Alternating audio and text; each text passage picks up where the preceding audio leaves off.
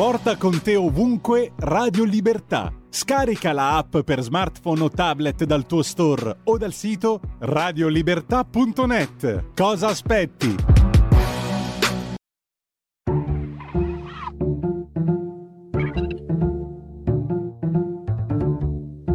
Va ora in onda oltre la pagina.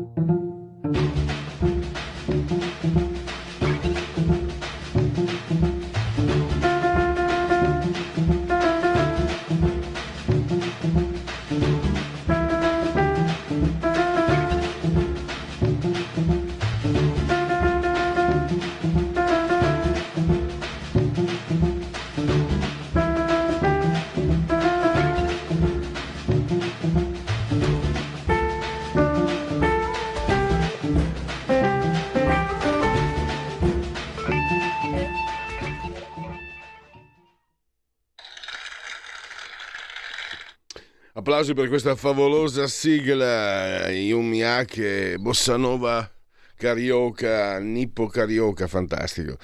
Oltre la pagina Radio Libertà in simultanea con noi quando sono scoccate le 10.39, 6 gradi centigradi sopra lo zero esterni, 1024 eh, millibar la pressione, interni invece eh, siamo io e il grande, anzi il grande Giulio Cesarone Carnellone assiso sul torre di comando in regia tecnica, siamo sopra 72 metri, sopra il livello del mare ovviamente, e lui come al solito è stabile, è, sal- è soldo e, sali- saldo.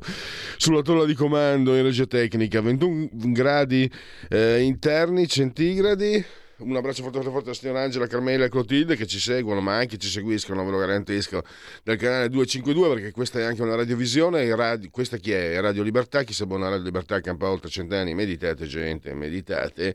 E poi potete continuare a farvi cullare comunque dall'agito suono digitale della Radio DAB oppure seguirci ovunque voi siate grazie a applicazioni dedicate iOS Android con i vostri telefonini, smartphone. Alexa, accendi Radio Libertà, passaparola eh, ve ne saremo riconoscenti, iPad, iPod, tutto insomma, C'è, siamo anche su Twitch, la radio è tornata anche su YouTube e poi l'ottimo abbondante sito radiolibertà.net e la pagina Facebook. Credo, ah, beh, TV, eccetera, eccetera. Di quel che c'è non manca nulla. Parleremo molto di MES col professor Stelio Mangiameli dopo le 11. Lo sapete, il MES è un'istituzione che eh, viene spostata fuori dalla, dall'istituzione europea quindi questo permette, non è nel bilancio dell'Unione Europea, quindi questo permette quello che abbiamo visto con la Grecia. E il professor Mangiamelli sostiene questa posizione. Se l'Italia è capace di eh, rivedere il MES e di riportarlo all'interno dell'istituzione europea, non solo fa una cosa positiva per tutti, una cosa giusta soprattutto, ma uh, può anche cambiare propria, uh, il proprio posizionamento all'interno dell'Europa stesso. Eh, non abbiamo parlato, ne ha parlato Francesco Anfossi di Famiglia Cristiana, la fusione fredda. Pensate che eh, in Anfossi ha, ha, creato una grandissima aspettativa. Dice sarà come passare dall'età all'età del ferro dopo quella del pietro del bronzo. E poi parliamo di lei, ma soprattutto, soprattutto eh, io ho letto la trama segreta che ha sempre, perché lui è anche scrittore, non è solo critico letterario e giornalista, saggista, Matteo Fais, la trama segreta. Parliamo di lei per parlare di noi. Matteo Fais, il detonatore, facciamo esplodere la banalità, lo abbiamo in linea, bentornato su questi schermi, visto che sei in linea via Skype ti possono guardare anche in tv. Benvenuto Matteo. Buongiorno a tutti. Ecco, lei è, eh, è lei. Metti, metti in condivisione eh, Carnelli. Eccoli, è lei, è la, Ferra- la Ferragni, perché ormai ha un articolo. Faceva il verso Giulio. E... Però osserviamo la Ferragni che si è lamentata perché è stata insultata. Spiega Matteo, ma sarà lui a spiegarlo bene, comunque si lamenta perché il suo quoziente intellettuale uguale a quelli che la, che la aggrediscono, ma poi soprattutto c'è questo strumento, i social, che eh, riflettono in realtà quello che siamo. Matteo, quello che siamo o quello che siamo diventati? Perché io ci ho pensato, lo dico sempre, ma è vero la verità. Eh, stanotte no, ci riflettevo perché cerco un po' di rimettere insieme le cose per avere già eh, chiaro in testa la, la trasmissione della, del mattino, che poi faccio qui, sì, che adesso sto facendo. non è che per caso comunque i social siano un accelerante, perché io l'avevo messa così, i social hanno il potere di tirar fuori da noi il peggio, però il social ha anche una caratteristica, non ha filtri, cioè se io comunico oralmente, anche visivamente, eh, ancora, ancora, di più con la scrittura, eh, ci sono dei filtri, ci sono dei passaggi, intendo dire, che eh, mi portano a una, non all'autocensura, ma all'osservazione magari di certe regole, di certi topos addirittura si potrebbe dire. Invece nei social, ex abrupto, quello che mi viene lo scrivo e viene fuori il peggio, ma viene fuori il peggio non, non perché prima non ci fosse, eh, cioè viene fuori il peggio che c'è, però in qualche modo lo facilita il social o invece non c'è niente da fare, siamo perduti irrimediabilmente. Prego. Sicuramente il social in un eh, certo qual modo, come dire, eh, si eh, dà, dà risalto alle pulsioni eh, peggiori dell'essere umano. Questo eh, lo spiegò molto bene in una, in una sua lezione, addirittura Roberto Saviano. Fu una delle, pochi, delle poche volte in cui disse qualcosa di sacrosanto e condivisibile. Cioè il, tutti i commenti negativi, tutte le manifestazioni di odio, come dire, eh, accendono l'algoritmo, lo fanno partire a mille e fanno girare i post come non mai. Tant'è che vorrei dirlo a tutti quelli che scrivono insulti alla Ferragni, in realtà le fate solo un piacere perché il suo post inizia a girare molto più di quanto potrebbe fare normalmente, che già gira molto, ma se, se, se ci sono eh, molte reazioni, molti eh, più commenti di, di gente che normalmente non la degnerebbe di uno sguardo, ma va lì a insultarla, i suoi post salgono di rating, come si suol dire, e acquistano visibilità.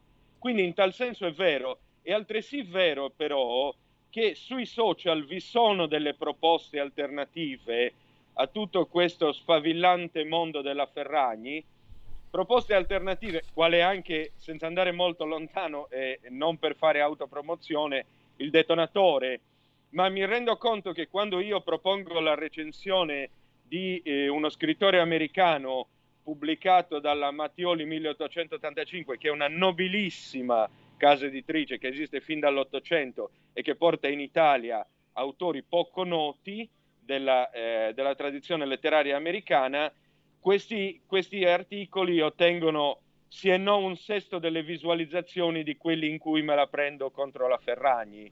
Già questo è indicativo del fatto che comunque se c'è sì una sacrosanta pars destruens da parte del pubblico, cioè la volontà di criticare e decostruire il mondo della Ferragni, è altresì vero che non sono granché interessati alla pars construens, cioè a un momento costruttivo in cui si edifica un'alternativa a quella realtà lì, così triste e luccicante al contempo. Mi spiego? Eh, Matteo, sì, eh, mi inquadra pure me. Mi, mi, rimangio, mi rimangio quello che ho detto. Era anche un'ipotesi, comunque l'ho avanzato anche per, per scambiare. Sai perché? Eh, perché io stesso parlo per me. Il web, lascia, i social fanno parte, ma il web è uno strumento meraviglioso. Ti porta ovunque, ti porta a conoscenze. Quando addirittura c'era Virgilio all'epoca, non ero più un ragazzino, mi sembra di essere un bambino nel paese dei balocchi. Potevo trovare tutto, ma non come poi è successo a posteriori anche per comprare, no, per conoscere, conoscere, conoscere, conoscere, entrare nelle biblioteche, quelle che avevano cominciato, e quindi eh, un, tantissimo materiale che, che non, non, mi sarebbe mai stato fisicamente a disposizione, disponibile, ma la stessa Wikipedia eh, è, uno, è, uno, strumento, quindi sì, è quello che hai detto purtroppo è comprovato dalla realtà. Però c'è anche un altro punto, Matteo, che questa signorina, signorina, E viene, viene ormai, io sto mandando in loop le immagini e c'è di lei, ecco lui con Mattarella, eh, Mattarella è, eh, è, più di Gesù Cristo, ecco, come i Beatles quando dissero siamo più famosi della Madonna, in Italia Mattarella, che non puoi dire niente, eh. anzi devi anche, rigor- devi anche, farti il segno della croce quando lo nomini. Poi abbiamo eh, con Della Valle, qui a Milano, non so se l'è andato l'Ambrogino, tra l'altro scusate milanesi, finché continuate a chiamarlo Ambrogino non sarà mai una cosa seria, mamma mia, eh, Ambrogino fa ridere. Eppure invece dovrebbe essere una cosa seria perché qui siamo a Milano, Milano le cose serie sono, sono l'ho imparato anch'io. E dicevo, eh, viene, viene indicata come imprenditrice perché tutto sommato i soldoni li fa. Però c'è un punto, ne parlavo con il professor Lottieri ancora lui parlava dopo la morte di Del Vecchio, l'evoluzione si fa per dire del, dell'imprenditoria italiana. No? Spiegava l'imprenditore, anche il padrone delle ferriere, per carità, era comunque eh, chi si distingueva dagli altri e in qualche modo dettava, dettava la linea editoriale, chiamiamola così, del mondo che lo circondava. Costoro, gli influencers, la seguono, la devono seguire assolutamente, anzi più la seguono, anzi se non la seguono rischiano e quindi c'è anche, diciamo, chi si distingueva come imprenditore aveva un suo ruolo, sbagliato quello giusto che fosse. Invece questi eh, non, non, hanno un ruolo. E però la società glielo riconosce e c'è un cortocircuito, o forse ho capito male tutto io. C'è, mh, c'è, un aspetto che è il punto capitale del mio articolo in merito a Chiara Ferragni. E partirò, eh, la prenderò un attimo alla larga per spiegarmi nel migliore dei modi possibili, o almeno spero. E, ehm, tempo addietro eh, vidi un, eh, eh un, documentario sul Ku Klux o meglio sul nuovo Ku Klux Klan, in cui c'era una situazione che mi ha fatto riflettere, mi ha fatto pensare alla Ferragni, no? E questo, eh, questo ragazzo, questo giovane qui, aderente al Ku Klux Klan, suonava la chitarra elettrica e, e, e suonò un riff piuttosto famoso di chitarra, no? E, e, l'intervistatore gli chiese, ma come? Suoni Jimi Hendrix? Ma Jimi Hendrix è un nero? E lui gli disse, ma no, non è un problema che sia nero, nessuno direbbe mai che Jimi Hendrix non è un grande chitarrista. Vedi il punto? La gente, eh, persino un razzista del Ku Klux Klan, non può non riconoscere a Jimi Hendrix di essere un colossale chitarrista che ha segnato la storia della musica a livello mondiale. Al contrario, la gente detesta chi la detesta, ovviamente, Chiara Ferragni, non per altro, ma perché il suo successo è del tutto immeritato. Non c'è dietro un'abilità. Cosa distingue Chiara Ferragni da, da tante, tantissime altre che si fanno le medesime foto su Instagram. Nulla, non ha un'abilità. Tu potresti, eh, qualche maligno avanzò l'ipotesi che so che Eni Sofimuter non sarebbe diventata, Eni, Eni Sofimuter è una grandissima violinista, eh? chi non la conosce è un male, vada a vedersi chi è, ma molti, qualche maligno sostenne, beh, se non ci fosse stato Herbert von Karajan dietro Eni Sofimuter, ma nessuno si azzarderebbe mai a dire che Eni Sofimuter non sia una grandissima violinista, malgrado poi possa essere stata avvantaggiata da certi rapporti intrattenuti con von Karajan. Mi spiego? Al contrario, nessuno riesce a scorgere quale sia la peculiarità tale per cui Chiara Ferragni meriterebbe un successo superiore a tante altre o comunque un successo, mi spiego? Questo è il punto. Eh, nessuno, nessuno, grida allo scandalo eh, per i guadagni di Mick Jagger o per quelli di Axel Rose, perché tutti riconoscono che Mick Jagger e Axel Rose comunque sono due cantanti strepitosi. Ci saranno tanti altri che avrebbero potuto farcelo, non credo tanti altri, ok? qualcheduno che sicuramente non ha avuto il successo che meritava, ma è indubbio che quello di Axel Rose e di Mick Jagger sia assolutamente meritatissimo nella, nella scala dei, dei, cantanti rock, voglio dire, quantomeno, ma ognuno nel suo ambito. È per questo che nessuno, nessuno, nessuno si è mai permesso di dire male di loro, perché tutti li riconoscono comunque una qualche abilità. Io al contrario non riesco a scorgere, francamente, tutte le volte che... Qual- non riesco a scorgerlo nella Ferragni e tutte le volte che qualcuno mi dice ma è un genio, ma è un genio, ma è un genio, ma un genio de cosa esattamente? Mi spiegate la sua peculiarità, la, sua, la caratteristica distintiva per cui lei dovrebbe emergere? Anche de, sto guardando adesso le immagini, le immagini che mandate in loop, anche della Elisa Esposito, la professoressa del corsivo, o della Alessia Lanza, quella che ha scritto questa mono, colossale deiezione di libro eh, recentemente eh, su, um, su, se stessa, poi non capisco su che cosa dovesse scrivere una ragazzina di 22 anni, era, no, non capisco perché tanto narcisismo. Ecco, ma mi dovreste spiegare una cosa, che cosa avrebbero di peculiare questi qui? Quale sarebbe la loro abilità? Okay. Ecco appunto, fammi intervenire. Ah, questa foto qua, tra l'altro, spiega tantissime cose. C'era un detto che io fin da ragazzo odiavo: dietro un grande uomo c'è una grande donna, cagata pazzesca. Invece si può uh, aggiornarlo: dietro una donna ambiziosa c'è sempre una madre più ambiziosa di lei. Ecco qui, la madre è riuscita nella sua missione, lei non è riuscita a diventare qualcuno, è un classico prodotto deteriore dei, meravigli- dei pur meravigliosi anni Ottanta. lei non c'è riuscita, ha riversato tutta la sua ambizione sulle figlie le ha selezionate, poi ha preso quella che fruttava meglio. Ed è qui il punto, uh, al di là delle mie lucubrazioni che lasciano il tempo che trovano. Questi personaggi, questi influencer, tu hai citato se, se, se, non li hanno mandati in paradiso, li mandate all'inferno, eh, Jimi mm-hmm. Hendrix ed Eddie Van Halen, fatemi andare all'inferno. Eh, venivano, sono, sono eh, diciamo, si sono distinti anche attraverso una selezione, cioè sono diventati i migliori nella loro categoria emergendo, facendosi anche riconoscere dagli altri. Ecco, questi influencer, francamente, questo no? tu l'hai detto, l'hai scritto anche per di qualche volta, non si capisce cosa, cosa facciano, cosa servono, eh, cosa, perché magari per quel che ne so io, eh, tutti, tutti, i loro, tutti, i loro, contatti nascono da una buona gestione di un algoritmo, quindi da, da, da, non da, non, la parola merito per carità è rischiosa, però il, il confronto, la anche la selezione è rischiosa, però di solito emergi attraverso un processo diciamo, di, di, di crescita e confronto. Questi non ma si infatti, capisce niente. Ma infatti, per esempio, nessuno direbbe che so di un'Anita Ekberg, d'accordo? Tanto per prendere un modello eh, un po' passato oramai.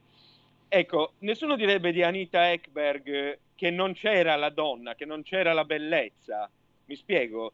Questa, quella della, della Ferragni è tra l'altro una bellezza abbastanza qualunque, voglio dire, chi non ha mai visto una ragazza a quel livello passare per strada? Ecco, po- poco fa guardavo su, su, Instagram, appunto, no? Tutti quanti ormai abbiamo un account lì. E delle tante, che so, guardavo questa Dakota Michael West. Prego la regia se dovesse trovare una foto di mandarla in onda. Mi dicevo, ma cioè, questa è una ragazza indubbiamente bellissima. Mi chiedo perché non abbia i, i like della Ferragni. Fa le stesse cose che fa lei. E, e, per di più è infinitamente più bella. Matteo, scusa, puoi ripetere, puoi ripetere, ci è sfuggito il nome. Si chiama Dakota Michael West. Vedi okay? se, Giulio se, se riesci Dakota. Una ragazza adesso, ma io ho fatto un nome, ma ne avrei potuti fare altre centinaia be- di ragazze bellissime, ma infinitamente superiori alla Ferragni, che, ripeto, è sicuramente non è brutta, ma è una ragazza come ce ne sono tante, tantissime altre, d'accordo? Al contrario di questa che è quasi l'idea platonica di bellezza, mi spiego? Ecco, è tutto questo che mi lascia vagamente interdetto. Ecco, bravissimi, l'avete trovato. Fai vedere, fai vedere, fai vedere Giulio, fai vedere. che anche, ecco, che anche, da, è, che anche noi vecchi apprezziamo una... la bellezza, eh, che, non si sa, che non si creda. Questa è decisamente una ragazza superlativa. Sfido metti, chiunque metti, a dirmi il metti contrario. Metti quello che ho io adesso, metti quello che ho, metti la condivisione mia. Ecco, quello che ho io sullo schermo. Spiegatemi perché questa non, non dovrebbe avere ecco, il successo ecco. della Ferragni. Per carità di Dio, non è brutta anche lei, non è brutta neanche la Chiara Ferragni, ma no, non è la più bella donna al mondo. Al contrario, probabilmente lo era Anita Ekberg o Ursula Andres. Nessuno ha mai detto eh, Ursula Andres se non avesse fatto certe cose con qualcuno non sarebbe mai arrivata dove è arrivata perché indubbiamente era una donna bellissima, allora, quantomeno per i suoi tempi. Matteo, abbiamo due minuti, una riflessione ti chiedo, eh, può essere che in qualche modo si preferisca indicare come modello ormai in modo definitivo la mediocrità, perché probabilmente per arrivare in alto ai vertici ci sono altri percorsi, altre strade, alla massa, anche perché può darsi che siamo, si sia arrivati in Occidente a un processo di massificazione insostenibile, per cui eh, non possiamo promettere la Luna e poi, chi, e poi chi merita la Luna dargliela, non abbiamo abbastanza Lune da dargli, quindi facciamogli vedere la mediocrità, la mediocrità non ha un merito, non, sono, non, c'è il merito, quindi è, è, una questione di culo. E chi non, non, ce la fa, non sia frustrato, si, si accontenti. Mentre per salire in alto facciamo salire noi o comunque chi ha la testa saprà trovare la strada per salire in alto, chi non ha la testa guardi la Ferragni e resti lì. Mi sembra di l'ho, l'ho messo un po'. E giustamente la, la mediocrità trionfa e giustamente il mediocre che non ce la fa la ragazza come la Ferragni eh, che non ce la fa esplode da fuori di matto e sfoga la sua rabbia nei commenti. Questo è ovvio che avvenga perché si dice io non ho niente di meno per non arrivare nella posizione della Ferragni. Quindi è chiaro, è chiaro ed è in tal senso in qualche, è sbagliato che la insulti, secondo me, ma in qualche perché? modo razionale la sua rabbia perché si sente tirata fuori da un gioco a cui non avrebbe meno diritto di partecipare e si chiede anche magari chissà perché il Corriere della Sera scrive cinque articoli al giorno sulla Ferragni, mi spiego. Al contrario, io e te non ci chiediamo mai perché il Corriere della Sera intervisti Vittorio Feltri e non noi due, perché sentiamo che Vittorio Feltri effettivamente ha qualcosa per cui possiamo tranquillamente chiamarlo maestro senza sentirci sminuiti. E eh, chiudiamo. Io se fosse il Corriere ti intervisterei.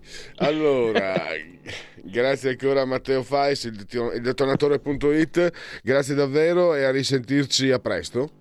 Grazie a voi e buon Natale a tutti. Stai ascoltando Radio Libertà. La tua voce libera, senza filtri né censura. La tua radio.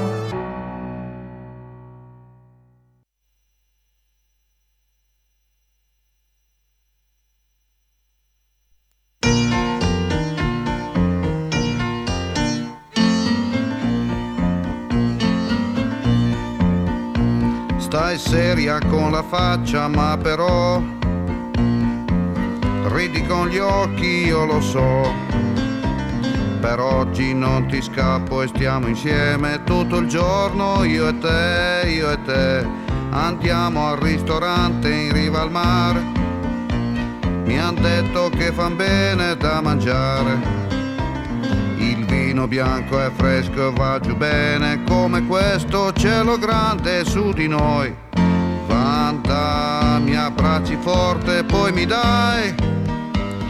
Un bacio e poi mi dici frasi che non mi hanno detto mai, carezze qui, carezze là, tutte per me che non ti ho dato mai niente. Piano se non ci vede la gente vanta innamorati finché vuoi ma non ci siamo solo noi io sto a guardare la tua felicità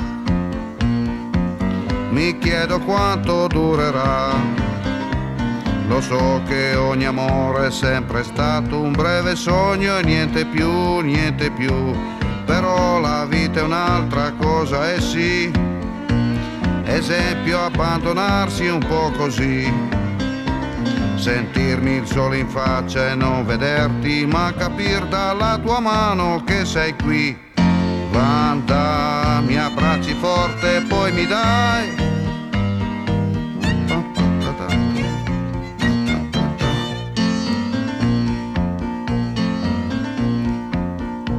Intanto io rifletto, chi lo sa. Forse la vita è tutta qua. Abbiamo un bel cercare nelle strade, nei cortili, cosa c'è, cosa c'è.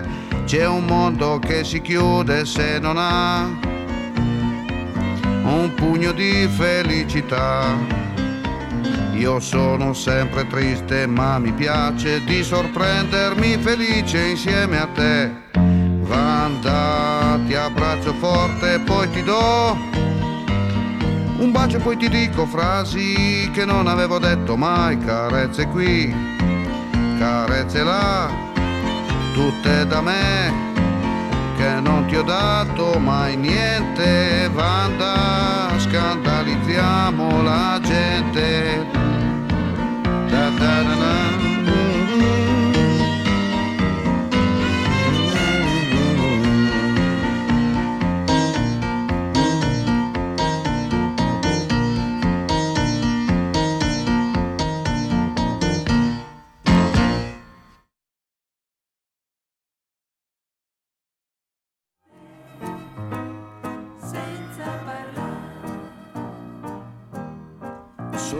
qui con te, sempre più solo, sento crescere tutta l'estraneità di due messi lì in un brutto tinello marron. Non parlo, no, scusa, pardon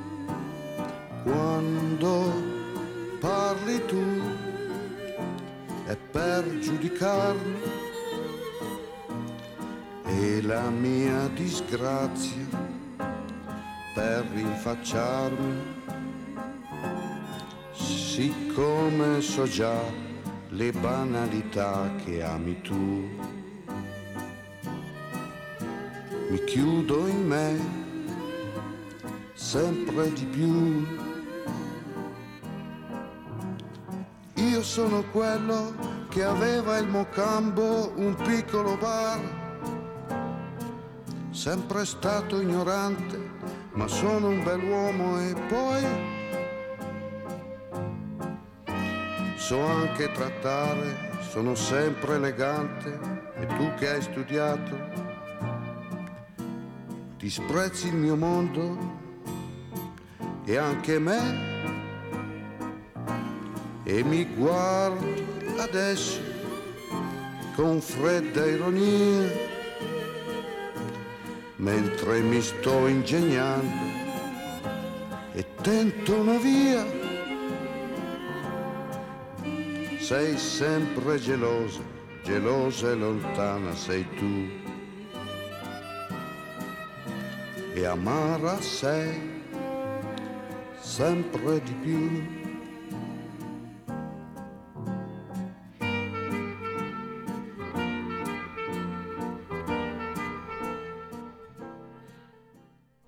Lasciamo Paolo Conte e il suo Mocambo e andiamo a parlare di eh, quello che è un po' al centro del contendere eh, nel dibattito politico più che economico, per quel che ho capito io. Parlare di MES è eh, parlare di politica, anche se eh, qualcuno magari la mette sul piano strettamente economico-finanziario.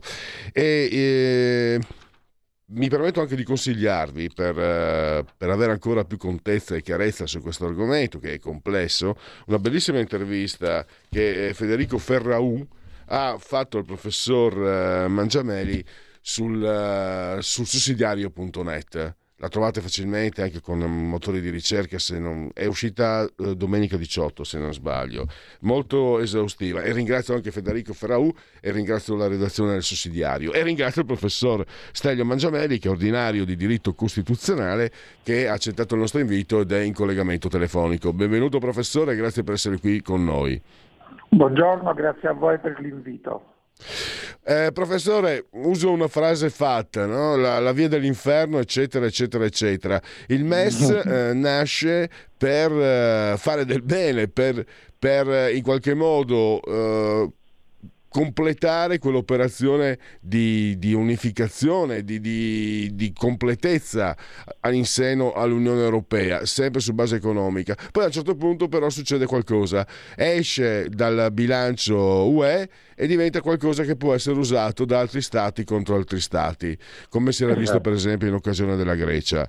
E spero che l'introduzione sia corretta, ma c'è lei professore, quindi chi più adatto di lei a correggermi o a continuare per spiegare ai nostri ascoltatori la, la situazione com'è, la situazione del MES appunto. Prego. Ah, no, lei ha detto molto bene, il, quello che era il fondo originario era stato strutturato per aiutare gli stati in difficoltà eh, durante la crisi economica finanziaria del 2009-2010, era stato fatto all'interno del, del sistema uh, dell'Unione Europea e quindi mh, subiva tutta una serie di controlli eh, incrociati del Consiglio, della Commissione e del Parlamento Europeo soprattutto, che veniva informato costantemente in base a questa disposizione del trattato sul funzionamento e veniva, il fondo veniva a essere inserito nel bilancio dell'Unione Europea.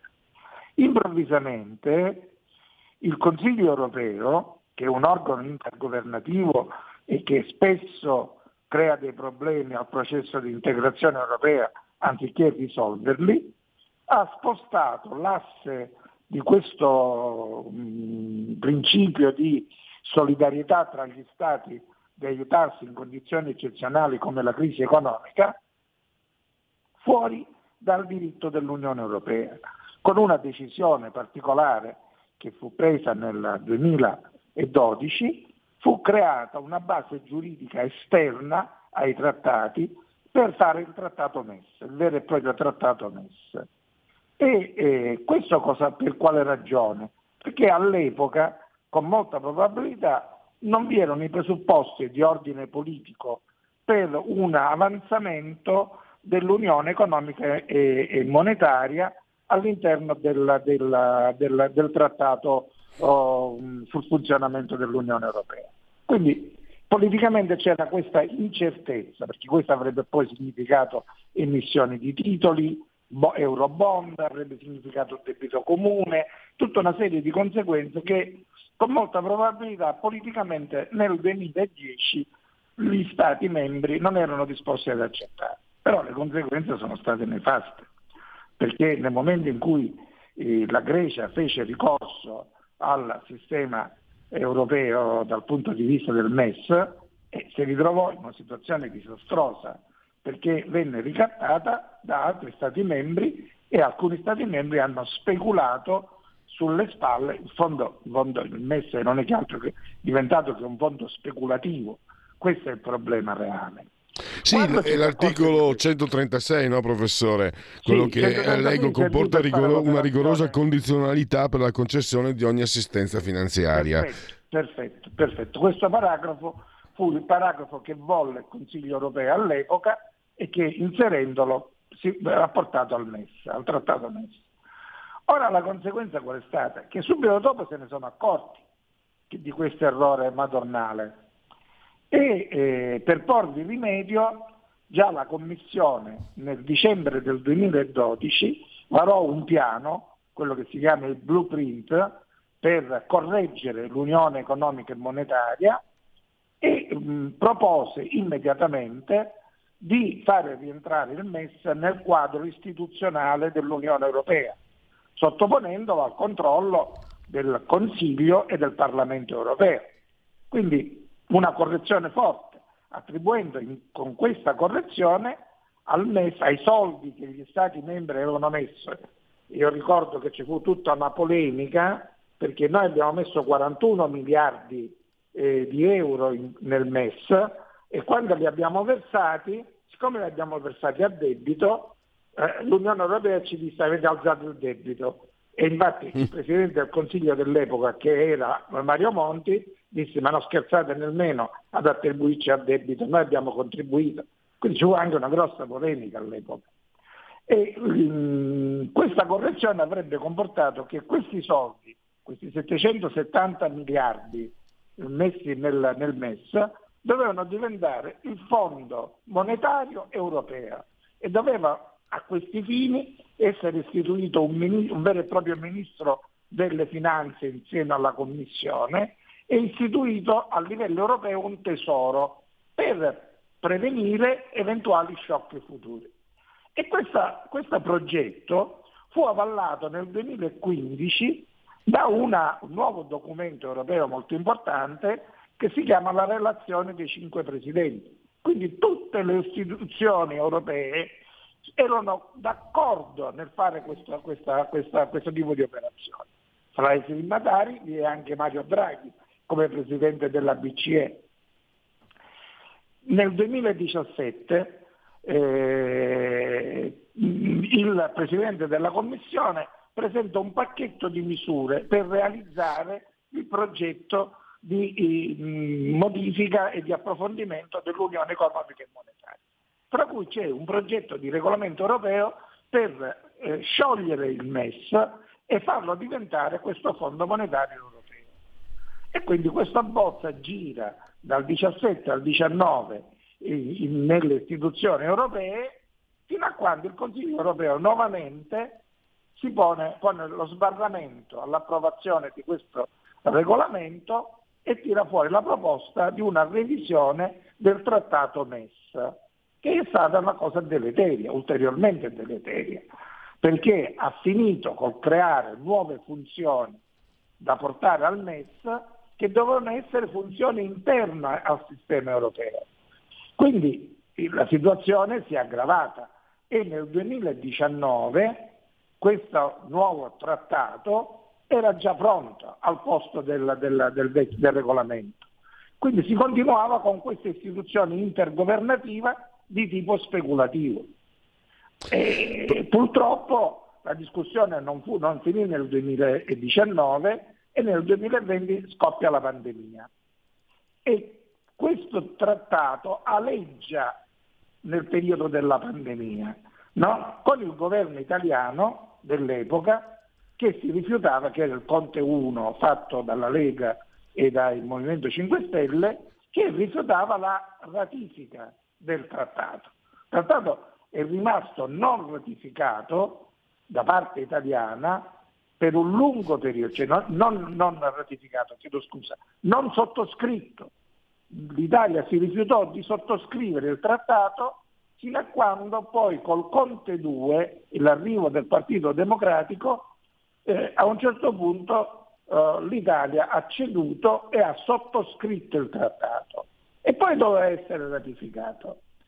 Eh, è singolare che eh, sino a, a, al governo Draghi, e sicuramente Mario Draghi non può essere accusato di non essere un europeista, si è rifiutato di ratificare questo trattato per oltre un anno e mezzo.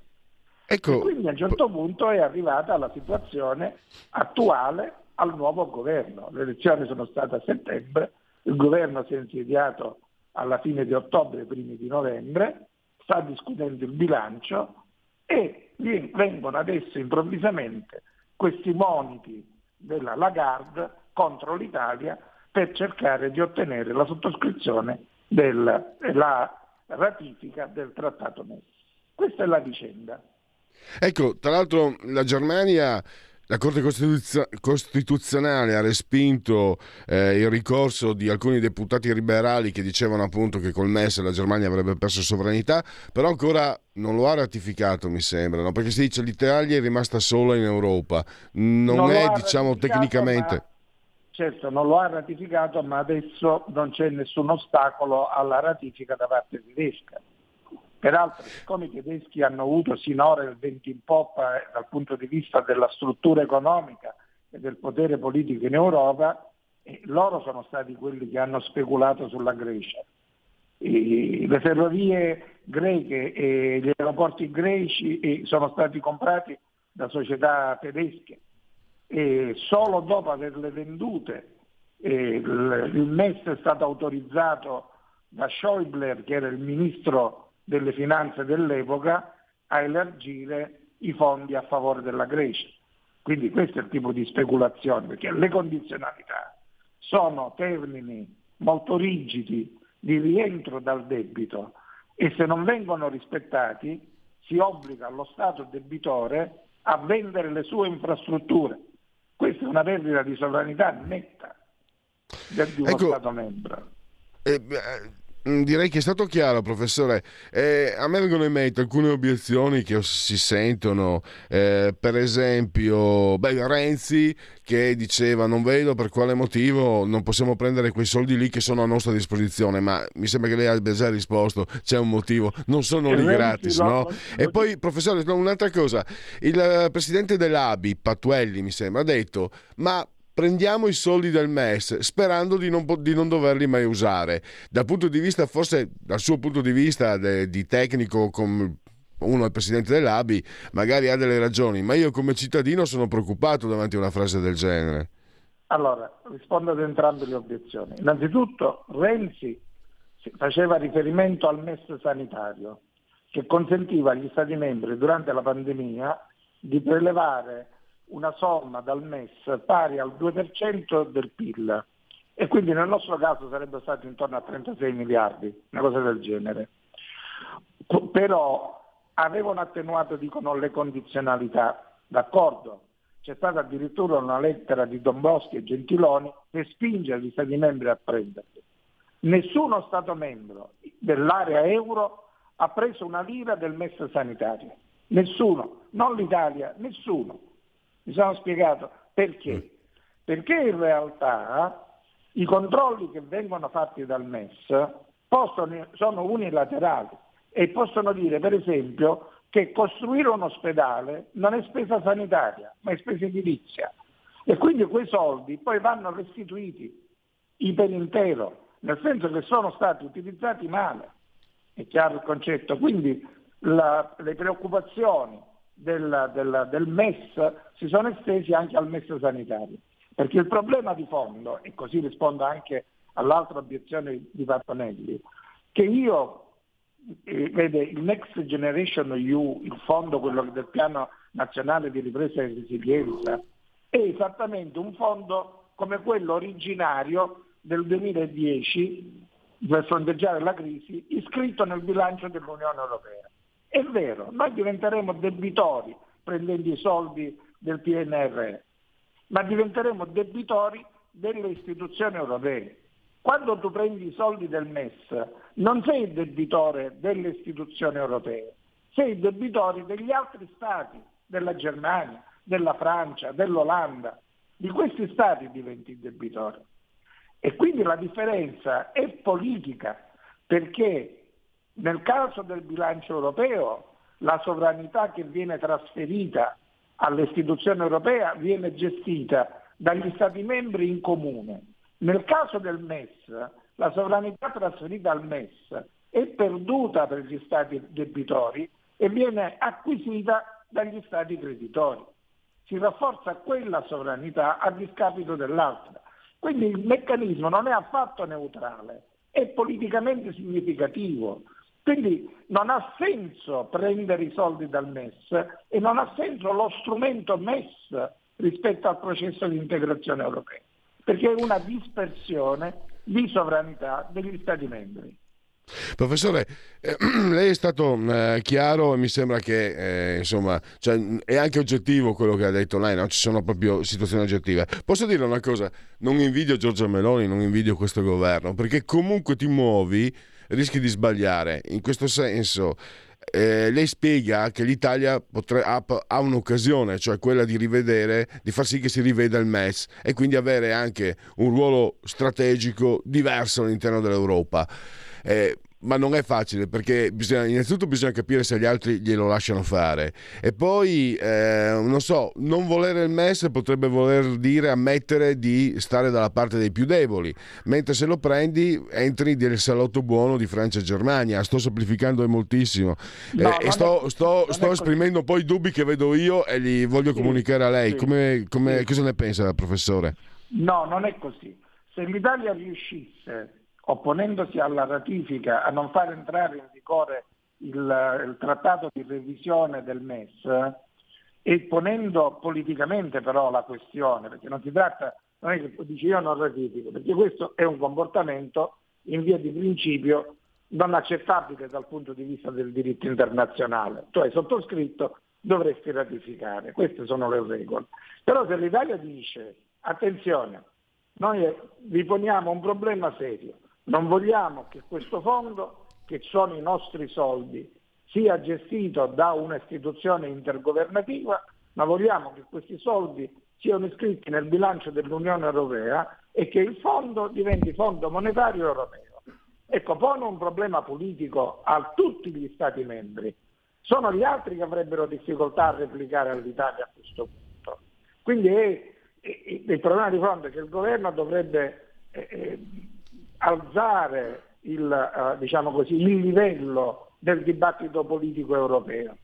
E questo però non dipende né da me né da lei, dipende dalla, dai ministri competenti e dal, dal Presidente del Consiglio dei Ministri, da Giorgia Meloni, di riuscire a fare un discorso del genere. Così si entra nel salotto buono, perché sottoscrivere il, eh, il ratificare il trattato di revisione nelle condizioni in cui è significa accettare una politica speculativa che in un modo o nell'altro potrebbe essere fatta non a nostro vantaggio, ma con i nostri soldi, che è il paradosso, come è accaduto con la Grecia. Noi non ci abbiamo guadagnato niente, però la speculazione sulla Grecia fu fatta con i nostri soldi, perché una quota parte dei soldi che sono andati alla, alla Grecia erano soldi italiani. Però le ferrovie se le è comprate la Germania, gli aeroporti se le è comprate la Germania. Che interesse abbiamo noi a consentire ad altri stati di fare le speculazioni con i nostri soldi? Nessuno. E poi comunque non saremmo i primi a bloccare un trattato. Questo è un trattato peraltro secondario. La Francia ha bloccato sia il trattato costituzionale nel 1994 e soprattutto il trattato più importante europeo che non è mai stato approvato è il trattato eh, comune eh, sulla difesa europea del 1954. Eh, perché noi non possiamo eh, imporre un percorso diverso all'Europa? L'Italia è un paese che ha dignità europea da vendere, perché è un paese fondatore. E il governo italiano attuale, forte politicamente, è in condizione di fare questo discorso, secondo me. Mi sembra, mi sembra chiarissimo. Eh, professore, abbiamo esaurito eh, il tempo, lo spazio. Eh, io la ringrazio, ricordo ancora Stelio Mangiameli, voglio ringraziare ancora Federico Ferraù del sussidiario.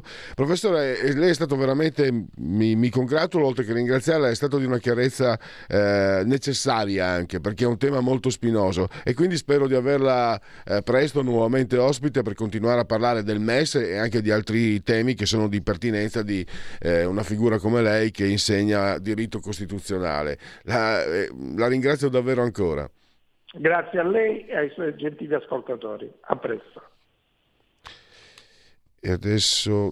Mm, segui, segui, segui la Lega. Segui la Lega è una trasmissione realizzata in convenzione con La Lega per Salvini Premier.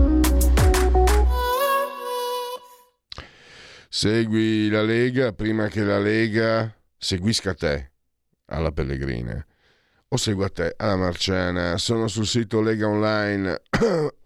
eh, scusa.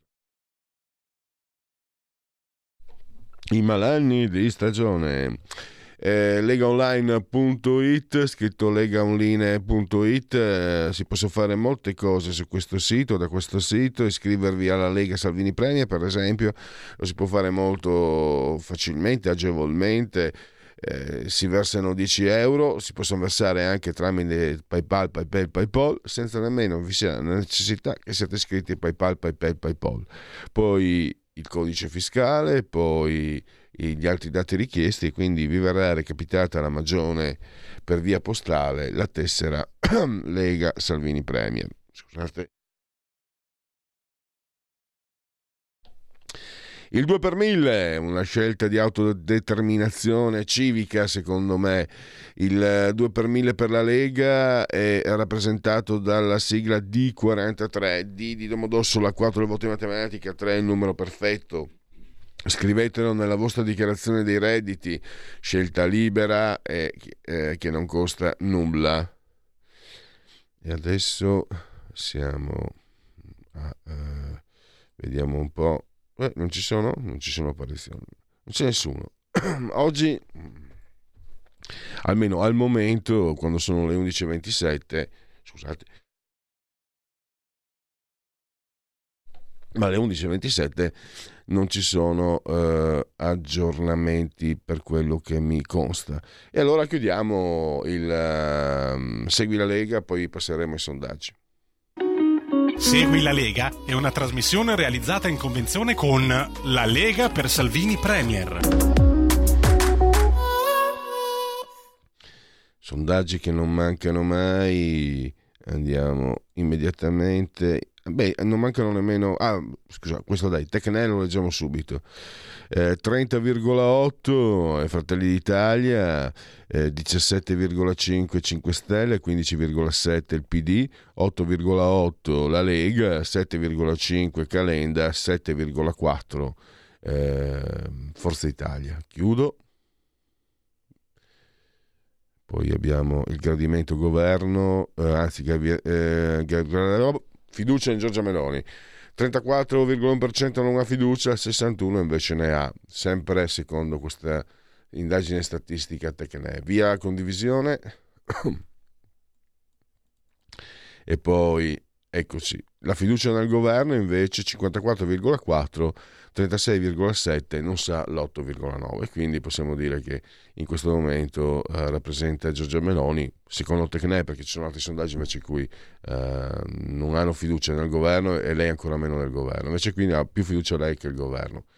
Chiudiamo, sì è già chiusa e poi abbiamo un Istat sul fisco Nel 2020, con i redditi netti da lavoro dipendente in calo del 5%, il valore medio del costo del lavoro all'ordo delle imposte, eccetera, eccetera, è stato il 4,3% in meno dell'anno precedente. La retribuzione netta a disposizione del lavoratore è pari a 17.335 euro e costituisce poco più della metà del, costo, del totale del costo del lavoro, 54,5%.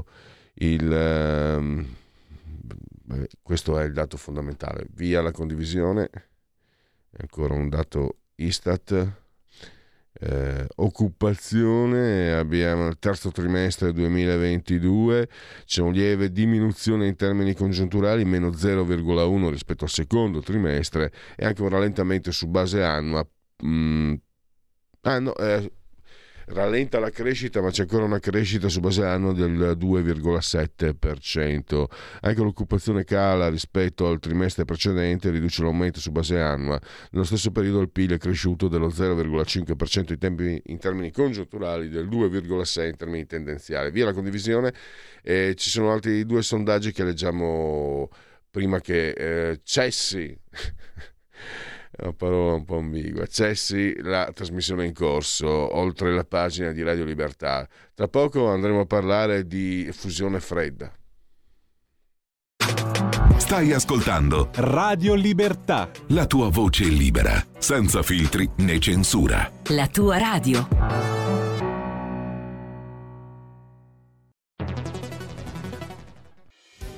Quotidiano di Sicilia, il quotidiano d'Italia, l'informazione che ribalta i luoghi comuni, una vera visione dei fatti, l'Italia vista da sud. Ogni siciliano che vive in Italia e nel mondo è una risorsa, è protagonista della crescita della nostra nazione. Dai forza alla crescita della nostra isola, abbonandoti al QDS digitale più archivio a soli 99 euro annui. Quotidiano di Sicilia, il quotidiano d'Italia una scelta di valore. Stai ascoltando Radio Libertà, la tua voce libera, senza filtri né censure, la tua radio.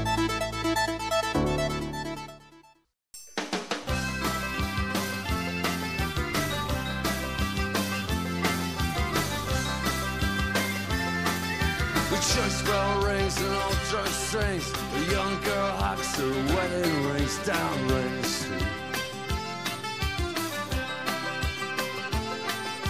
Down the alley, the ass swagging through. Picked up a step down, turning blue. The local kids were sniffing glue. There ain't much else for kids to do down Ring Street. Father and career, boss and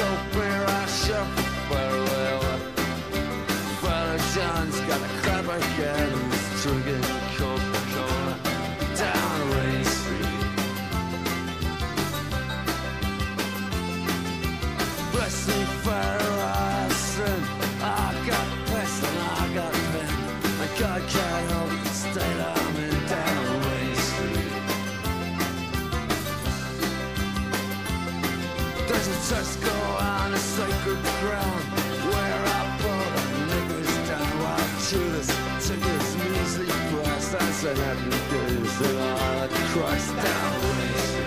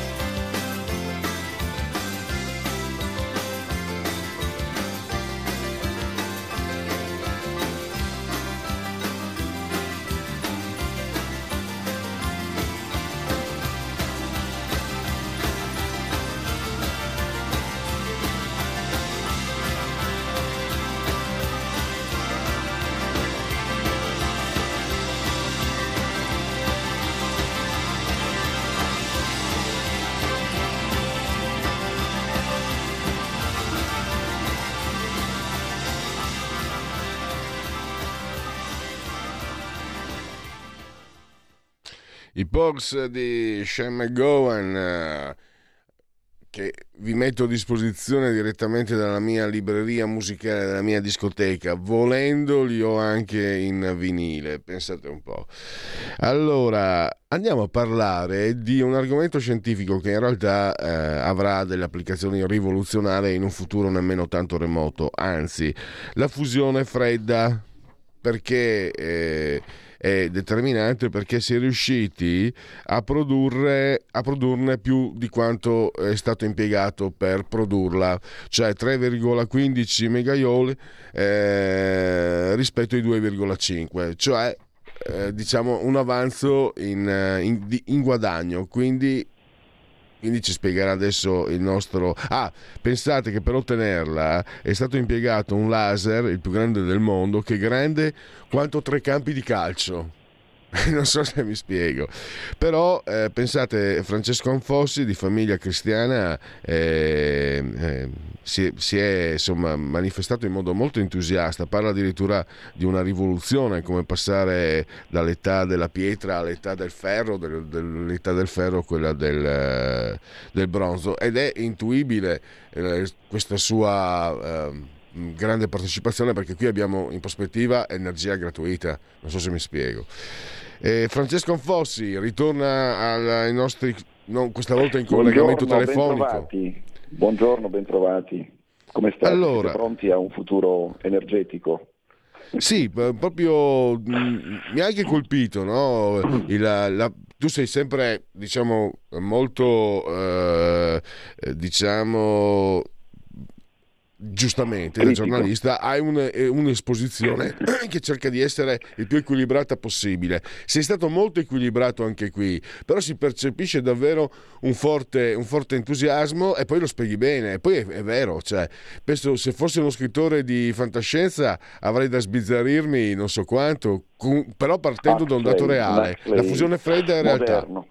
No, allora, eh, innanzitutto faccio una promessa, carissimo. Mm, io non sono né uno scienziato né, né ma tantomeno un divulgatore scientifico. no? Io penso a Bianucci, un nostro collaboratore tra l'altro, che spiega magistralmente. C'è un articolo proprio su Famiglia Cristiana sulla rivista di- in, in edicola questa settimana che spiega molto bene cos'è questa fusione fredda. Però ehm, mi sono molto interessato a questa vicenda per motivi mh, soprattutto geopolitici e anche perché mi piace immaginare un futuro un po' all'insegna dell'ottimismo, no? visto quello che stiamo vivendo con l'invasione ucraina, eccetera, eccetera. Allora, tu hai già detto mh, di cosa si tratta, no? praticamente eh, in California hanno sperimentato questa, questa fusione fredda che produce più energia di quella che serve per innescarla. E qui mi fermo perché no- non saprei nemmeno io spiegare come avviene, insomma chi vuole si può, si può informare, ci sono le riviste scientifiche, ci sono i siti scientifici, eccetera, eccetera, c'è chi l'ha spiegata meglio di me. Però quello che mi interessa eh, sono le conseguenze, che sono impressionanti, perché se voi provate a immaginare un futuro in cui accendere la lampadina, guidare la macchina, decollare con l'aereo, prendere l'autobus, illuminare un grattacielo, eh, che altro possiamo dire? Cioè tutto quello che richiede energia, cioè quasi tutto, beh allora capite che la nostra vita verrà rivoluzionata.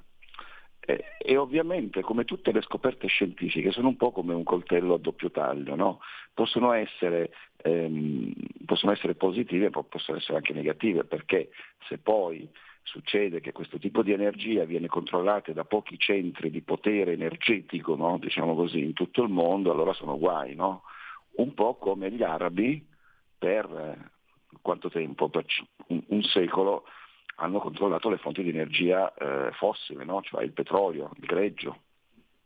E proprio per questo, nel caso gli americani scoprissero, quindi ci vorranno 30 anni, eh, dicono, a essere ottimisti, perché è un po' come se abbia- avessero scoperto la, la benzina ma non hanno ancora scoperto il motore che deve essere alimentato a benzina, quindi devono poi trasmettere questo tipo di scoperta a livello concreto, pratico, no? quindi mancano ancora i macchinari, i device che servono a sviluppare questa energia, però siamo sulla buona strada, no? prima o poi si arriva.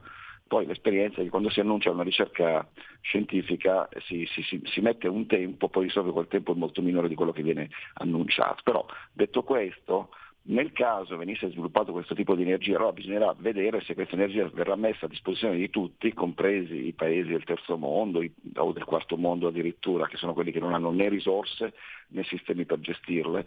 Ehm, e quindi insomma, cambierà tutto nel caso venisse messa a disposizione del mondo. Voi potete immaginare cosa ne po- so, un continente come l'Africa o come l'India o come la Cina, no, che sta, tra l'altro sta bruciando carbon fossile a iosa, no, sta inquinando il pianeta eh, proprio per via di questo impetuoso sviluppo che per fortuna si è un po' fermato, si è un po' allentato negli ultimi tempi. Potete immaginare cosa succederà a livello geopolitico. Pensate al Medio Oriente, no? abbiamo visto, sono appena finiti i mondiali del Qatar, no? E, e- e c'è lo scandalo corruzione in, in atto in questo momento che sta mh, venendo a galla eh, per opera dei, dei magistrati di Bruxelles. Ora, cosa, cosa succederà ai paesi del Medio Oriente che in questo momento sembrano proprio avere in mano, no? in pugno, sembrano poter comprare qualunque cosa, no? si sono comprati il mondiale, no? abbiamo visto. Eh, ehm, eh, se, senza- se il greggio non serve più, che ne sarà dei paesi dell'OPEC che hanno dettato legge chiudendo e aprendo i rubinetti del petrolio per un cinquantennio, no? provocando la crisi per esempio neg- negli anni 70 hanno bloccato praticamente l'Europa. Chi ha qualche anno insomma, si ricorda le domeniche d'austerità, te le ricordi tu? E come? Nevicava, mi ricordo. E allora C'era la io voglio fare, scusami Francesco, fammi fare la- l'avvocato del Quindi diavolo. Ci sarà un Perché riassetto geopolitico impressionante, inimmaginabile, capisci? Ma E- e appunto, Francesco, mi scusami, mi senti? se- Pronto? Sì, dimmi, Pronto? dimmi, dimmi, dimmi. No, volevo dirti, io ti seguo e, e anch'io ho questo approccio, eh, però un'obiezione magari ti faccio, tu dici gli ospedali, le auto, eccetera, però purtroppo anche i carri armati, anche i razzi, anche i missili Certo, infatti è saranno... Eh, perché l'uomo è l'uomo, il pacchetto originale esiste, quindi bisogna gestirla questa energia, che è pulita. Pulita significa che, non- che è sostenibile. Cosa vuol dire sostenibile? Cioè che tu consegni un mondo ai tuoi figli uguale a quello che hai lasciato, come minimo, se non migliore. E, e quindi non sporca, non inquina, cioè è una roba, posso dire un termine, una figata, no? Si direbbe in termini milanesi. Però, eh, come dici tu, se poi lo usiamo per alimentare i sottomarini nucleari, eh, le navi da guerra, i ca- carri armati, eccetera, evidentemente. beh, questo conferma però quanto sia grande e potente l'America, no? Cioè la presentazione in grande stile di, questa- di questo esperimento che è riuscito e che tutto sommato dal punto di vista della concretezza non, non ha nessun esito perché ci vorranno almeno 30 anni, non è un caso che sia stato annunciato in, in- in grande stile perché si inserisce nel conflitto ucraino, capisci? Si inserisce nel conflitto ucraino che ha provocato una grande crisi energetica e dunque, e dunque eh, è come se gli americani avessero detto guardate che fra un po' l'energia la, la- la- la controlliamo noi, ne produciamo quanto ne vogliamo ed è inutile che venite a, a stabilirci il prezzo del, del gas o di quant'altro. L'energia è nostra e questo dimostra la grandezza e la potenza degli Stati Uniti anche dal punto di vista della ricerca scientifica. Sai che gli economisti, forse non tutti lo sanno, eh, tu sai che eh, gli Stati Uniti hanno un debito estero enorme, no? impressionante, Mm. ma è un debito sostenibile non soltanto per le riserve auree che sono a Fort Knox, ma anche per la potenza e il prestigio e i risultati delle università americane. Perché finché ci sono queste università, il MIT, no? l'MIT di Boston, eccetera, che producono ricerche scientifiche che cambiano il progresso del mondo, eh, questo debito è sostenibile, perché l'America potrà sempre rifonderlo. Cioè, alla- ehm, così come mm, mm, i, i titoli di Stato tedeschi hanno come, come, diciamo, come- come contraccambio la sostenibilità del sistema economico tedesco, in America non c'è soltanto quello, c'è soprattutto eh, la potenza delle università americane che producono ricerche scientifiche a iosa e che hanno i migliori scienziati del mondo. Capisci? La questione diventa anche economica, questo me l'hanno spiegato fior di economisti. Eh, Non è, non è una cosa immediata che viene in mente, ma è così. E ehm, tu hai detto geopolitica e quindi eh, ci, potre- ci potrebbe essere anche un posizionamento diverso delle forze politiche per, come esempio, le il Medio conosciamo. Vedo molto in- eh, il Medio Oriente lo vedo molto in difficoltà, no? Perché il Medio Oriente con il greggio è, è- è finito nel momento in cui c'è energia disponibile per tutti. Vedo un progresso enorme dei paesi africani, del- dell'estremo oriente, del Far East, Eh, insomma si rivoluziona tutto, ma proprio tutto. E, e quando ci sono questi rivoluzionamenti poi ci sono le, le rivoluzioni, no? Ci sono, ci sono movimenti popolari, ci sono regimi che crollano, autocratici. Ehm, insomma, può cambiare tutto, ma veramente tutto. E tra l'altro non... Ma noi ehm, non ci saremo probabilmente, sai, tra 30 anni io, io ne ho 59, quindi probabilmente non assisterò a questa rivoluzione, però la, la si può prevedere. Eh, però eh, diciamo che se ne, pa- si- se ne comincerà a parlare. Tanto io ho apprezzato molto perché co- ero riuscito al volo a cogliere l'importanza, però sai, eh, ehm, tu sei, sei- hai molte più esperienze di me, però siamo coetanei. Cioè, certe notizie... eh, e lo dico spe- troppo spesso ormai, quando eravamo giovani avevano un riverbero enorme, perché ovviamente ha una portata enorme, soprattutto poi la scienza, sto parlando delle notizie degli anni 70. Questa eh, si- ha detto, ah, scoperta eccezionale, bon, giriamo pagina. E questo mi ha un po'. Per questo sono stato anche eh, favorevolmente colpito dallo spazio che, che tu hai dedicato a questa notizia. E quindi come verrà trattata? Verrà nascosta? Verrà, eh, verrà camuffata? Se ne comincerà a discutere seriamente? Cosa allora, prima cosa non buttarti giù perché tu sei molto più competente e colto di me, quindi eh, non è vero niente. Di dire questa cosa perché se no ti querelo, eh, se dici che io sono più esperto di La seconda cosa invece è che questa notizia, come tutte le notizie scientifiche, finirà in sotterranea come un grande fiume casco e poi riesplodere quando ci saranno i primi risultati concreti tecnologicamente avanzati. Però, ripeto, è stata buttata lì da Biden in faccia a Putin questa notizia, per dire, voi ragazzi, state calmi, non è che controllate l'energia come volete voi, eh, perché noi stiamo producendo quella sostenibile, pulita, a volontà. Quindi guai come... È stata una, è stata una dimostrazione di forza impressionante, paragonabile forse alla bomba di Hiroshima, fatte le debite differenze, drammatiche e tragiche, no? nell'ecatombe di Hiroshima. No? Che è stata una cosa pazzesca, no? Io...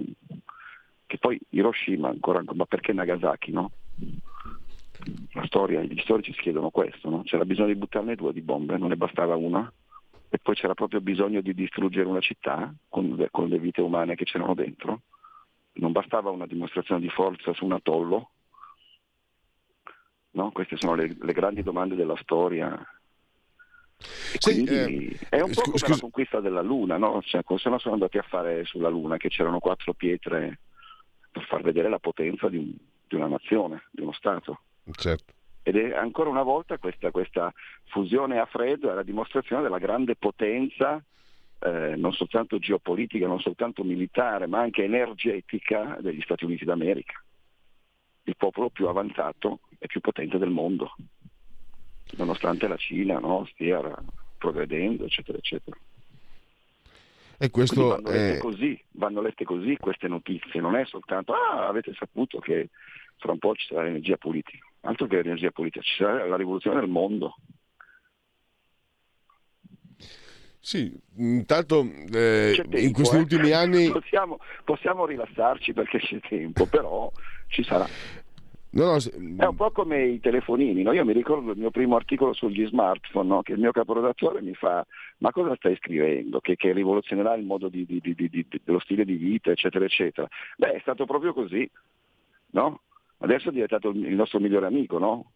Lo smartphone. Non possiamo vivere senza lo smartphone. Io adesso ti sto telefonando da uno smartphone, ti potrei fare un collegamento con lo smartphone, ho le previsioni del tempo con lo smartphone, faccio i video, le fotografie, cioè tutta la mia vita sta diventando, no? Con tutte le conseguenze. Ecco, un'ultima, Francesco, se mi senti. Sì. Allora, proprio eh, abbiamo visto no? lo, lo, allora, i primi cellulari circa 25-30 anni fa e poi lo smartphone, mm-hmm. credo 2007, anche 2008. Abbiamo visto come, ecco, uh, una, un aggancio come abbia velocemente, ci è voluto del tempo per arrivare allo smartphone, ma quando è arrivato ha cambiato tutto in, uh, in, un, uh, in un, battibaleno, velocissimo. È sì, quello che, che potrebbe succedere con la fusione fredda. Quindi. è stato così. Cioè, le, le, con questo tipo di scoperte il mondo cambia passo, diceva Brodel, no? il grande storico francese. Così come ha cambiato di passo nel Settecento con la rivoluzione industriale, ha cambiato di passo con lo smartphone, che è diventato uno strumento Io, noi lo usiamo anche, anche, tu, no? Immagino, lo usiamo per Vabbè, lavoro proprio. Certo. Cioè, guai se non ci fosse Whatsapp per il nostro lavoro di redazione. Assolutamente. sta cambiando tutto. E allora Francesco, eh, abbiamo esaurito il tempo a nostra disposizione. Io direi che per il momento ci fermiamo qui. E grazie a Francesco Anfossi di Famiglia Cristiana. Arrivederci alla prossima, cari amici. Ciao a presto, ciao. Ciao, ciao. Allora, togliamo pure la condivisione, siamo verso la fine. Vi ricordo che alle eh, 12 c'è una trasmissione molto, molto, molto nuova. Eh, deve essere che credo la, c'è stata la puntata zero, credo, credo questa sia la seconda o la terza. E, ehm, ehm, scusate, è una trasmissione che parla del, eh, dei delitti, dei gialli, eccola qua. eh, Giallo Radio Club con Laura Marinero e Malika o, o Malika Zambelli, quindi eh, state lì perché davvero ne avrete da sentire, sono sempre argomenti che sono uh, rimasti nell'immaginario, come suol dirsi, no? nell'immaginario popolare, ma è vero, la, la belva di Aviano la settimana scorsa era il nome della via dove si è svolto il delitto, dove questa donna di, di, delle mie parti, di Budoia, di Aviano, ha ucciso una donna e i suoi tre figli, la moglie e i figli del suo amante. È una storia antichissima ma che eh, emerge come un fenomeno carsico perché colpì in modo drammatico e pesante l'immaginario. Oggi non so quale sarà, però visto i precedenti... Eh? Dillo. Ah beh, la strage, la strage di Erba, beh, allora qui eh, siamo assolutamente anche, in, giochiamo in casa in tutti i modi perché vi ricordate, il primo a sollevare i dubbi fu, fu un certo Giulio Cainarca, è un gran direttore, un bel direttore, ve ricordate, e quando invece si era dato tutto per scontato. Allora, eh, mancavano tre, no, due sondaggi e poi i genetriaci perché io eh, voi non lo sapete, però qualcuno può intuirlo, eh, ho tempi di perdita di tempo di valore europeo. Cioè io quando comincio a perdere tempo non mi, ci, non mi ci si sta dietro facilmente. Io proprio che credevo di essere pigro, non è pigrizia, io non so cosa succeda. Quando comincio a perdere tempo, e va, va, via, va via, va via. E non, e non lo perdo non facendo nulla, perdo tempo facendo qualcosa. sono, sono un fuoriclasse. Analisi politica, committente libero, si parla di mm, giustizia. Il sistema della giustizia ha bisogno di profonda riforma per farlo funzionare. Allora, eh, molto nel gennaio 22 47 40 il dicembre, 34 a 40 abbastanza, poco eh, 10 uguale, per nulla 4 3. Quindi diciamo che sostanzialmente erano eh, 81% che pensava necessario riformare il sistema della giustizia italiana, l'80% 10 mesi dopo, 11 mesi dopo, gennaio-dicembre, 11 mesi dopo. Eh, lei ha fiducia o non ha fiducia nella giustizia in Italia? Allora, eh, molto abbastanza, faccio, 2007 era 29, 39, eh, 47. 47 nel 2007, sempre 47 nel 2013, sempre 47 nel 2017, nel, 2019, nel 2022 è sceso al 39 e invece quelli che non hanno fiducia 47 2007 eh, 39 40, 52 nel 2013 47 di nuovo nel 2017 e adesso siamo al 55% quindi il momento più basso per la giustizia italiana. Poi però al referendum avete fatto proprio una scelta. Mm, vabbè oggi le parolacce me la posso risparmiare. Eh, io ho proprio avuto un profondo disgusto per chi non è andato a votare al referendum e soprattutto poi per chi non ha votato per cambiare questa giustizia. Vuol dire allora, cioè, ecco, a quelli che non sono andati a votare per il referendum, ve lo meritate proprio l'Italia, ve la meritate proprio, ma ve la meritate in pieno, ma è l'Italia peggiore però. E quindi parecchia, parecchia carne al fuoco. SVG, allora, è un sondaggio SVG allora, attenzione, Fratelli d'Italia 30,6, 5 Stelle 17,4, PD 14,7, Lega 9, Calenda 7,8, Forza Italia 6,1. Eh, la questione delle tangenti eh, sono la punta dell'iceberg di un sistema altamente corrotto per il 58%, sono il segnale di un sistema a rischio 28%, caso isolato il 3%, non saprebbe l'11%. Ce la facciamo con la sigla o... Il...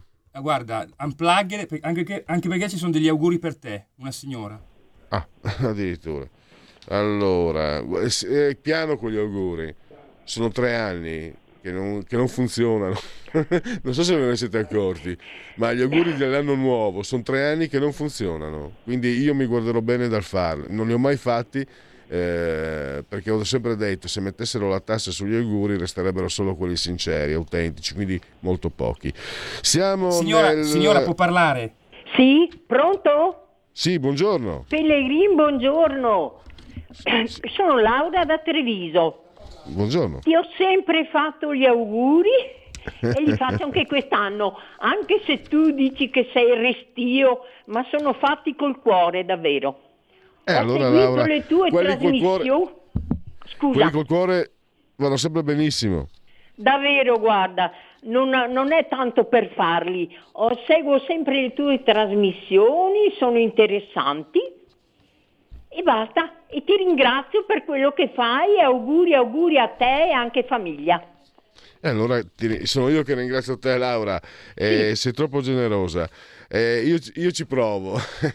Grazie Laura, ricambio allora, ricambio. Eh, facciamo così. Più che un augurio proprio spero che eh, tutto possa trascorrere eh, giorni in assoluta serenità ricordandoci anche che il 20 a mezzanotte del 24 c'è il fenomeno della vita, della nascita, della natività, c'è la vita.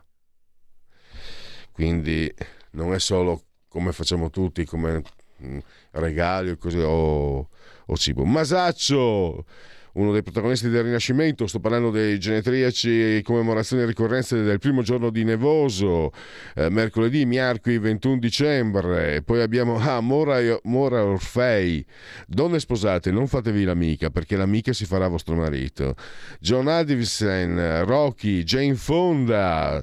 E poi abbiamo eh, un genio, Frank Zappa. Senza deviazione dalla norma il progresso non è possibile, ha detto. E poi come, come non essere... eh, ah, mi sono dimenticato di scriverla, poi è tardi, non posso... eh, Il timorato di Dio, Samuel Jackson, dai, Jules.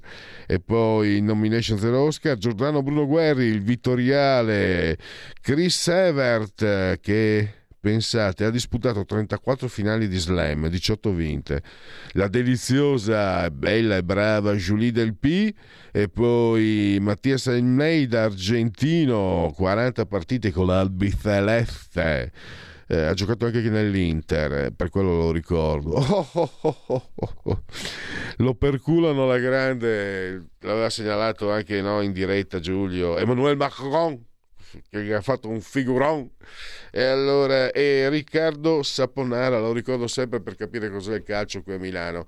Quando giocava nell'Empoli, durante un amichevole, credo in Coppa Italia, giocò a San Siro, saltò due, due avversari, entrò in area e fece un tiro un po' moscio. E i commentatori, ma è veramente bravo, che forte che questo giocatore, eccetera. Lo acquistò il Milan, fece un'azione identica e i commentatori, eh, effettivamente non è da Milan. Così va il calcio qui a Milano, è una cosa seria. Grazie a todos, vi ho già detto cosa vi aspetta e grazie a Giulio Cesare Carnelli e buon proseguimento. Miau. Avete ascoltato Oltre la pagina.